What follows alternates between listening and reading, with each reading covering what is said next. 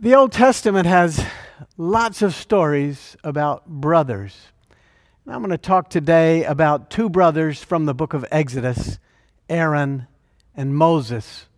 Moses was three years younger than his brother Aaron, but starting with the day that Pharaoh's daughter fished Moses out of the bulrushes and adopted him, Moses was always the one who got top billing. Moses really got famous when he was about 80 years old, and as Frederick Buechner puts it, out of a burning bush, God Himself voted Moses Man of the Year. God called Moses to go and confront Pharaoh with that famous phrase, Let my people go. Moses, you recall, led the people out of slavery, out of Egypt, his leadership, his faith, his fortitude continue to teach and inspire all of us, even still.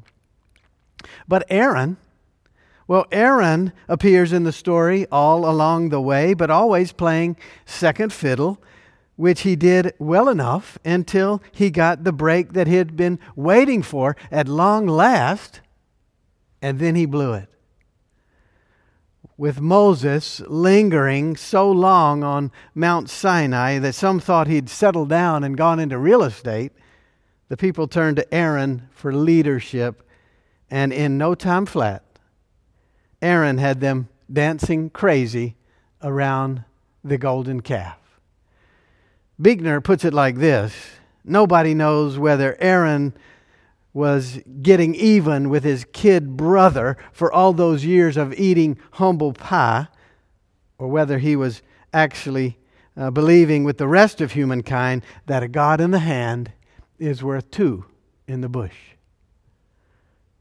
Here's the real story from Exodus 32, so listen.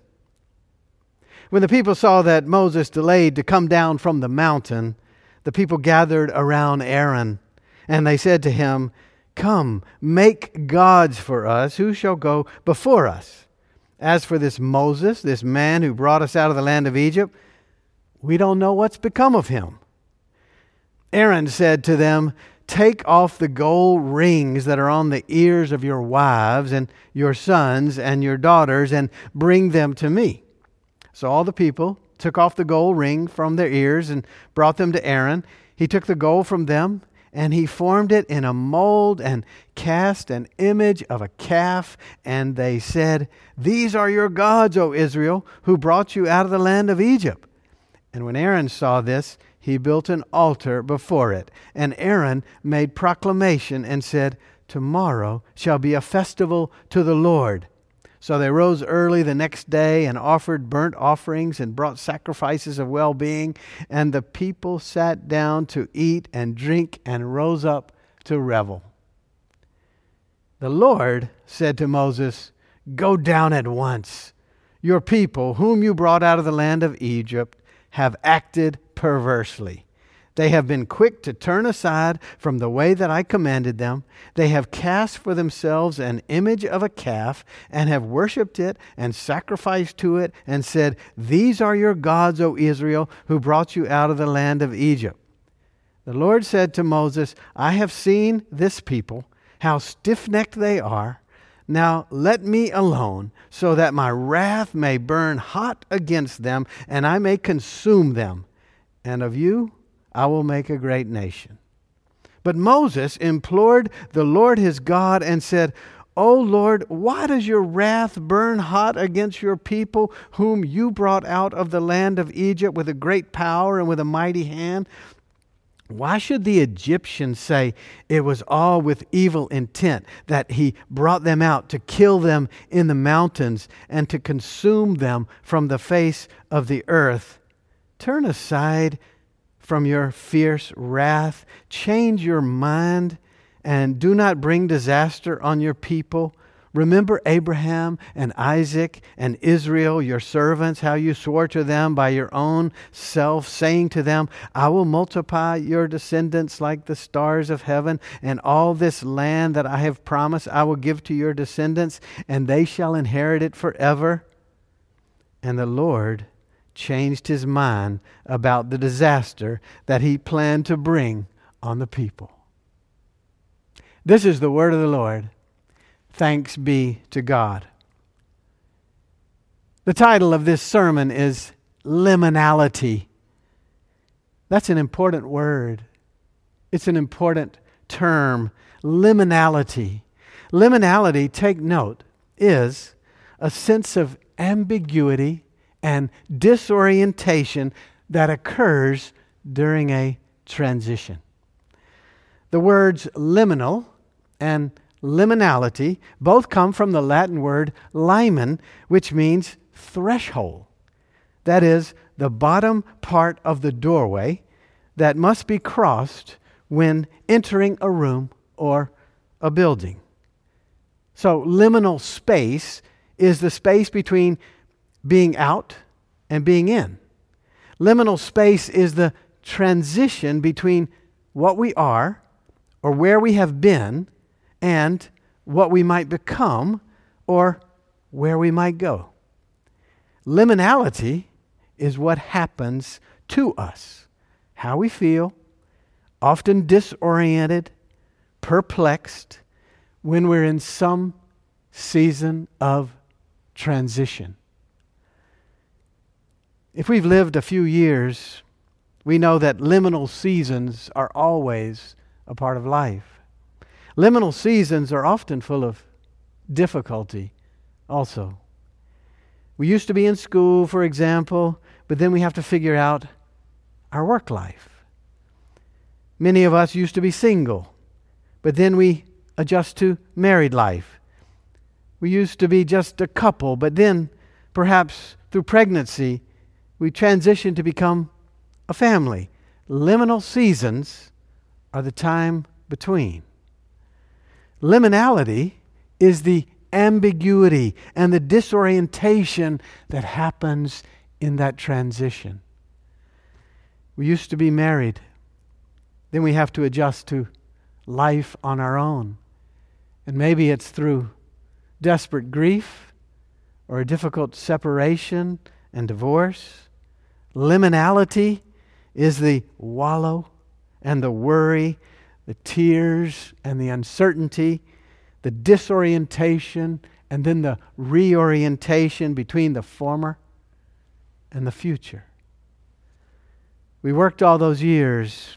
Then we have to figure out retirement, perhaps, and a different pace, a different way of being. We used to be healthy, and now all we do is go to the doctor and deal with chemo and other things that just wear us out. We used to have healthy parents and now we deal with the challenges that that brings to life for all of us. We used to be able to gather with friends, go to restaurants and theaters and church. And now we can't.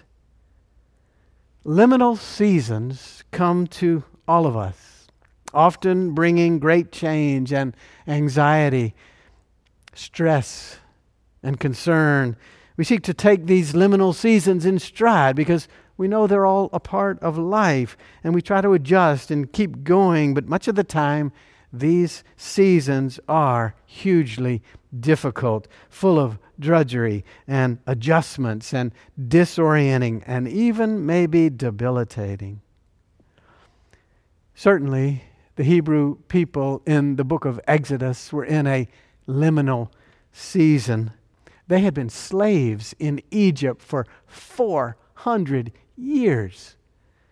They had been wandering with Moses for some several decades toward the promised land. Exodus 32 is part of this long liminal season for them. Unknown, fears, anxiety, uncertainty. And to top it all off, Moses, their leader, has disappeared to be with God. Aaron, Moses' big brother, is left in charge with no timetable about when Moses might come back, and the people are getting seriously restless. Liminality is never easy. Ambiguity, disorientation, uncertainty. Well, how quickly the crowd turns against Moses. Their lack of trust in him, in his return, really their lack of trust in God continues to astound. How could they forget so much? A burning bush, the Ten Commandments, a walking stick that turned to a snake and back to a stick again, water from the rock, manna falling from heaven fresh each day, the Red Sea being parted, Pharaoh's whole threatening army destroyed, and all the respect they give Moses is we don't know what has become of him. Wow, that's a tough crowd. Aaron steps in and he fills that void. He probably thinks he's come, with a, come up with a great solution. The people miss Moses. They feel like they should be worshiping, like they saw the Egyptians doing every day of their lives in Egypt. They figure they're supposed to bow down and worship idols. So the people brought their gold earring pieces, and somehow Aaron made a mold in the, wil- in the middle of the wilderness and came up with this golden calf, and the people rejoiced. They had a huge party, it says. They got their minds off their anxiety and their uncertainty and their fear and their desperation so they could get through another complex liminal season. But they didn't just make an idol and have a party, they forgot their God, their Savior, who had done great things for them in Egypt. That's how Psalm 106 speaks about this very passage in Exodus 32. They forgot their God, their Savior, who had done great things in Egypt.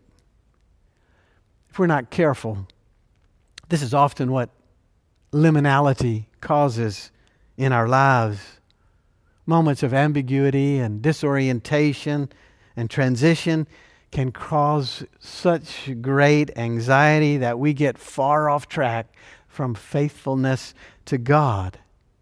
We forget about God's love that sustains us forever.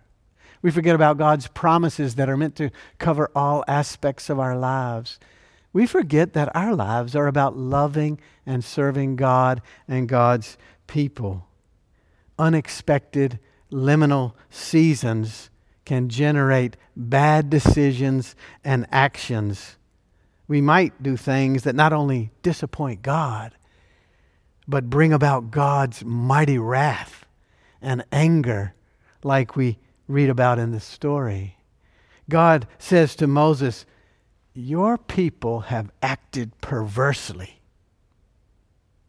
Wow, that's an indictment. We have certainly been in a liminal season here. A double pandemic with the devastating coronavirus and then so many manifestations of systemic racism covering our land. The great texts of the Bible intend to teach us about life with God and life serving and loving as God's people in the world. We are called and challenged to be faithful to God in good seasons and also in challenging liminal seasons. We're asked to lean into God's steadfast love and faithfulness. We're asked to love and serve God all our days as disciples. Today is a pretty good day, I think, to pause and take stock of the liminality that fills our lives it's a good time to assess how we're doing in this liminal season and where our focus is, where our faithfulness might be, our worship, our work. How are we doing? How are you doing? Are we continuing on in faithful love and care? Or are we finding ourselves irritable and rude and resentful and frustrated and discouraged there are lots of things that might be overwhelming us and overwhelming our ability to live faithfully in worship and in work, in love and commitment in this liminal season. I read this week about Blur's Day. Blur's Day. You know, there used to be distinctions of the days of the week. There's Monday and Tuesday and Wednesday and Friday and Saturday and Sunday. And now the days are just known as Blur's Day because same crisis, same news, same setting for our days, same people around us, same situation, same frustration. It can be all so difficult liminality, a sense of ambiguity and disorientation that occurs during a transition. We've all had to deal with major changes and so much uncertainty. We've had to adjust and keep adjusting to new circumstances. We thought it might last just for a short time. It just keeps going, which all bumps us up against the ability to cope well in a liminal season. And during liminal seasons, as we see so clearly in this story in Exodus, there's a real temptation to give our hearts, to give our attention, to give our devotion to something other than God. The people waiting for Moses to come back took off their gold and made a golden calf, something that they could see and feel and look so beautiful and touch and worship. The great preacher and reformer John Calvin warned that our innate desire for God, the part that's uh, a part of all of us, this innate desire for God, always tempts us toward idolatry and idols. He even warned us that it would be a daily struggle between piety and idolatry. We are all inclined, all of us, toward reverence and devotion and worship and service of God, but we're also all inclined toward substituting idols for God. What might have become idols for you, for me, in this liminal season? I really don't think many of us are going to jump up and dance around a literal golden calf, but probably there remain many temptations that lure us from doing justice and loving kindness and walking humbly with God. We need to be on guard. We need to keep our eyes fixed on God's promises, on God's presence, on God's purposes for us in this city, in this world, in these days. I rediscovered this past week some writings from Mahatma Gandhi. Remember, Gandhi was quite taken with Jesus and his teachings. What Gandhi always had trouble with were Christians who he said didn't seem to be taking Jesus' teachings all that seriously. Gandhi outlined what he called social sins. He named seven of them, some warnings about what we should watch out for, especially in liminal seasons when we're anxious, when we're overwhelmed, when we're perplexed, when we're disoriented. He said we should always be aware of these. You might want to write them down. Politics without principle, wealth without work. Beware of commerce without morality Beware of pleasure without conscience. Beware of education without character. Science without humanity. Worship without sacrifice. Those are all really important, especially in these days. Let me read them one more time, reminding us of the temptations that lure us away from faithful life. Politics without principle, wealth without work, commerce without morality, pleasure without conscience, education without character, science without humanity, worship without sacrifice.